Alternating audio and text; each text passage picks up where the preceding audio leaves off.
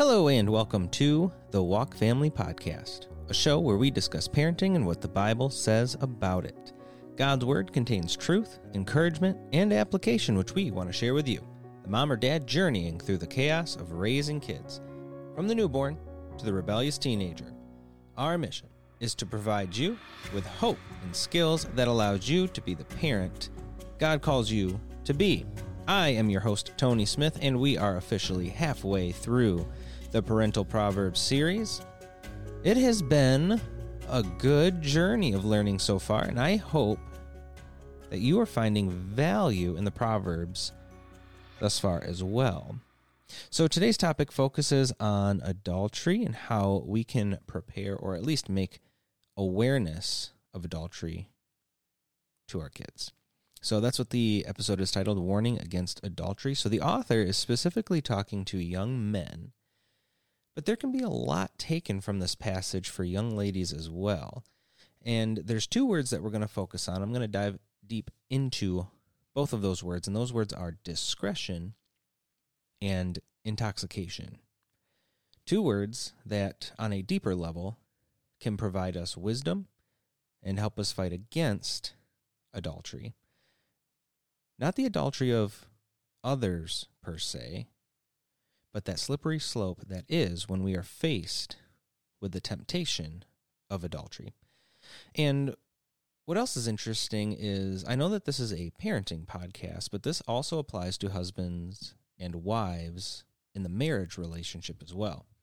And just because you're married and have children and have a relationship with Christ does not make you simply immune to adultery. So, this is for the marriage relationship as well as the parent child relationship. So, my prayer is that this message applies to parents as well as kids that are newly married or are thinking about marriage and the dangers of adultery, along with what God's word says in Proverbs chapter 5. My son, pay attention to my wisdom, turn your ear to my words of insight, that you may maintain discretion and your lips may preserve knowledge. For the lips of the adulterous woman drip honey, and her speech is smoother than oil. But in the end, she is bitter as gall, sharp as a double edged sword. Her feet go down to death, her steps lead straight to the grave. She gives no thought to the way of life. Her paths wander aimlessly, but she does not know it. Now then, my sons, listen to me. Do not turn aside from what I say. Keep to a path far from her. Do not go near the door of her house, lest you lose your honor to others and your dignity to one who is cruel lest strangers feast on your wealth and your toil enrich the house of another. At the end of your life, you will groan. When your flesh and body are spent, you will say, How I hated discipline, how my heart spurned correction. I would not obey my teachers or turn my ear to my instructors. And I was soon in serious trouble in the assembly of God's people. Drink water from your own cistern running water from your own well. Should your springs overflow in the streets, your streams of water in the public squares, let them be yours alone, never to be shared with strangers. May your fountain be blessed, and may you rejoice in the wife of your youth. A loving doe, a graceful deer, may her breasts satisfy you always, may you ever be intoxicated with her love. Why, my son? Be intoxicated with another man's wife? Why embrace the bosom of the wayward woman? For your ways are in full view of the Lord, and he examines all your paths. The evil deeds of the wicked ensnare them, the cords of their sins hold them fast. For lack of discipline, they will die, led astray by their own great folly. That first word found in verse 2 is discretion. It means the freedom to decide what should be done in a particular situation. In Proverbs chapter 5, the father is teaching his son by first giving him a warning about adultery and the danger it brings. He opens up with the hope that his son would listen, not simply to avoid consequences of adultery, but so that the consequences don't take away his discretion and knowledge. You know, d- discretion is, in this context, it's such an interesting word. So when I think about discretion, I often think of a TV show that pops up. And before they start, they have that slide that says viewer discretion is advised. And, you know, it, it pops up right as the show is starting and it, it shows, it, it pops up as like a warning or a precaution that there may be some triggers or inappropriate content such as gore or violence or sex, you know, content that kids really shouldn't watch. That's what I think of when I hear the word discretion. It means to use caution, to have prudence, to have thoughtfulness or consideration, watchfulness, you know, mature judgment. Having discretion is wise when making decisions and navigating the world that is plagued with sin. And the father here encourages his son to focus on what he is saying so that he, the son, keeps his discretion and knowledge. Now, I think the scriptures here offer more than just that. And what I find even more interesting about this word is that discretion is all about decision making with wisdom and cautiousness.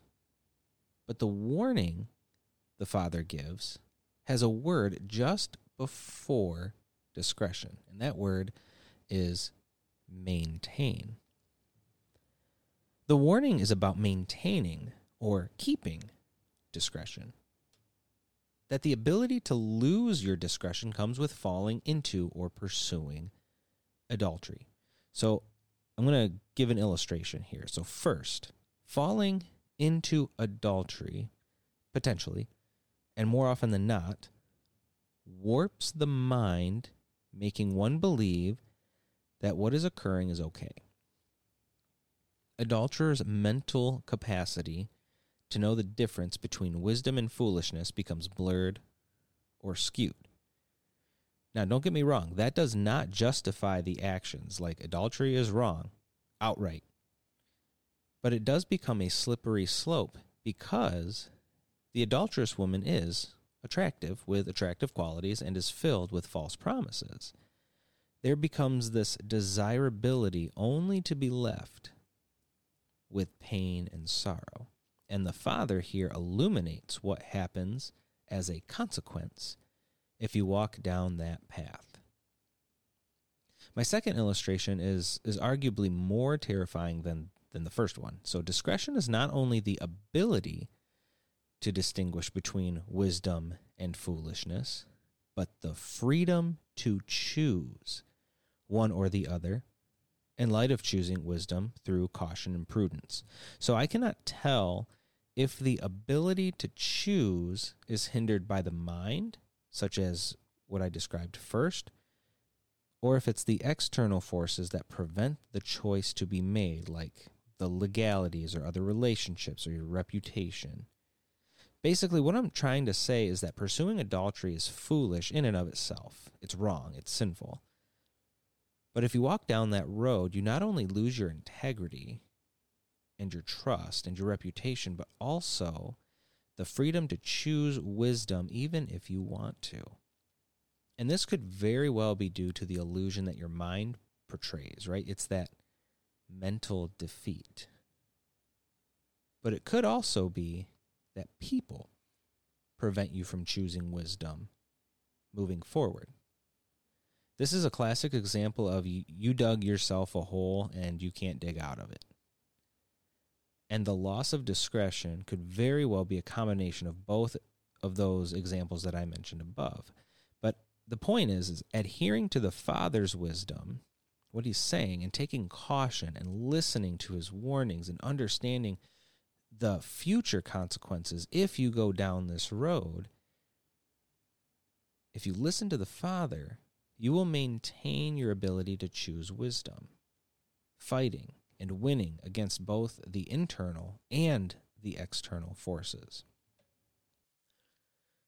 The second word that can help us fight against adultery is this word intoxication. This is found in verse 19b. It says, May you ever be intoxicated with her love.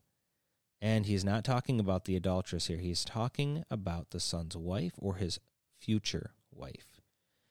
And I really like the word intoxicated. You know, in daily life, it's used almost always in a negative sense, right? Intoxicated. We're poisoned, right? Whether it's by what we eat, you know, we get food poisoning, or alcohol, or drugs. Like it's always intoxication, intoxicated is always used to describe or diagnose something negative against the body.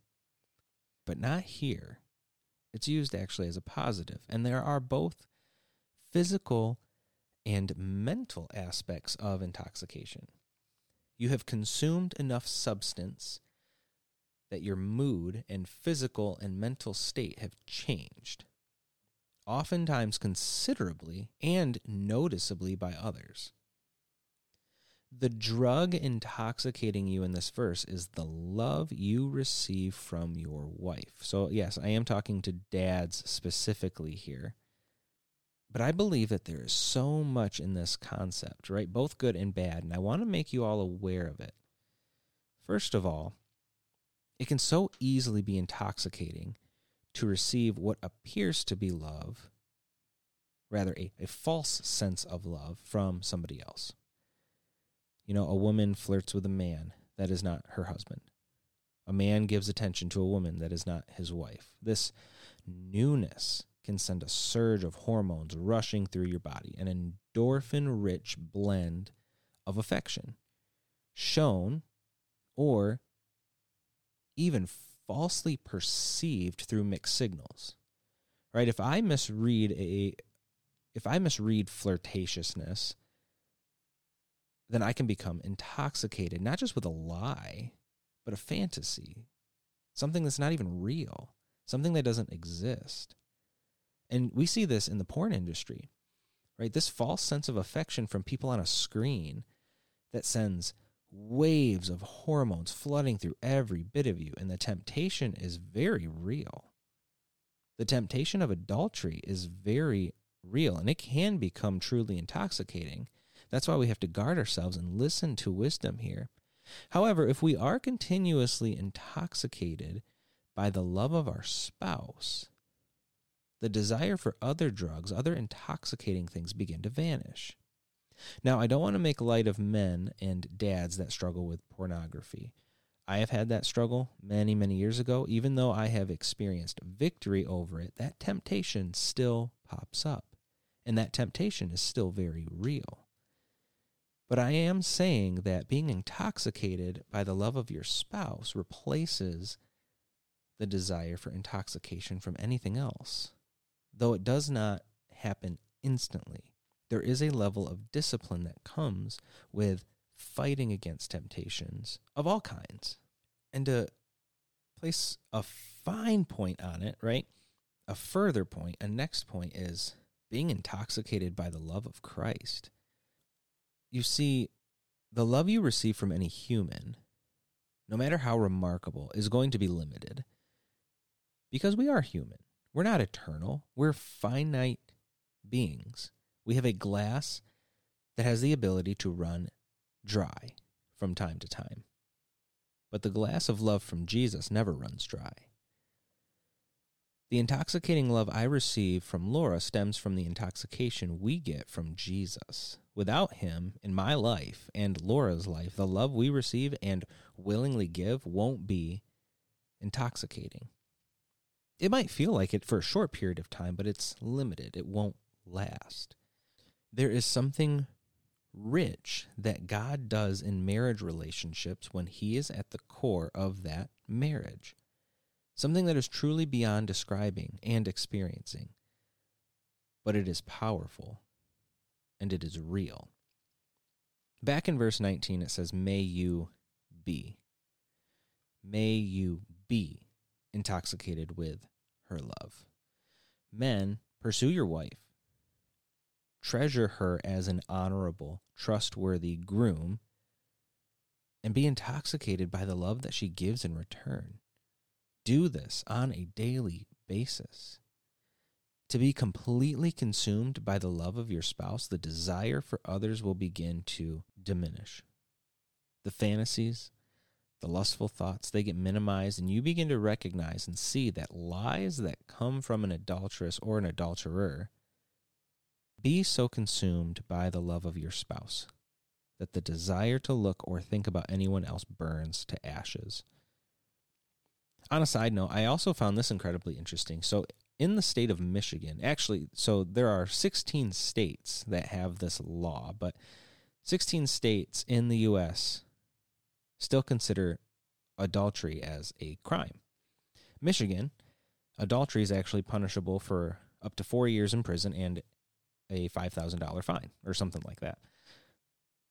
It's interesting to me because in a society where adultery is probably a lot more common than it used to be, even, you know, 20, 30, 40 years ago, it's still consider, considered illegal in about one third of the country. But looking deeper into it, due to other laws and statutes, it is actually very difficult to get sentenced for adultery nowadays. But I did think it was interesting none, nonetheless. Anyways, so the two words are discretion and intoxication. So I hope that you took something from this discussion and maybe have a deeper understanding about, at the very least, those two words, right? And I pray that this discussion will lead to perhaps maybe a conversation with your spouse or when your kids are mature enough, maybe you could have a conversation with them, especially if they're approaching marriage or maybe they're engaged or thinking about being engaged and just having a conversation about the topic of adultery, or maybe you have an, an adult child who is experiencing the pain of their spouse committing adultery, or maybe you have a child that has committed adultery. Or maybe you feel as though you have fallen out of love with your spouse and your mind is plagued with fantasies of others. Whatever your circumstances may be, I encourage you to cling to God's wisdom in Proverbs chapter 5. There's also a really great book out there for marriage. I'm going to drop a link in the description so that you can check it out. It is called The Marriage Knot. K N O T, Knot, The Marriage Knot. It's written by a couple uh, named Ron and Jody Zappia. I got to uh, meet them and hear them speak at a conference a few years ago, and they are just a, a wonderfully godly couple who were truly on the brink of divorce from a world of problems like adultery, but God intervened and their lives have been drastically changed. So I'd encourage you to check out their book. It's called The Marriage Knot. You can also reach out to Ron and Jody at Ron Zappia Ministries if you have questions or concerns or something that you just want to get on get off your heart. Anyways, thanks for tuning in and I'll see you all in the next episode. Be blessed.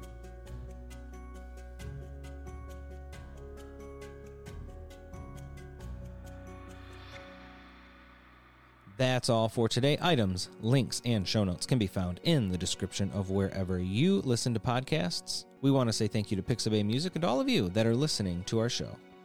We appreciate all of your support and thanks again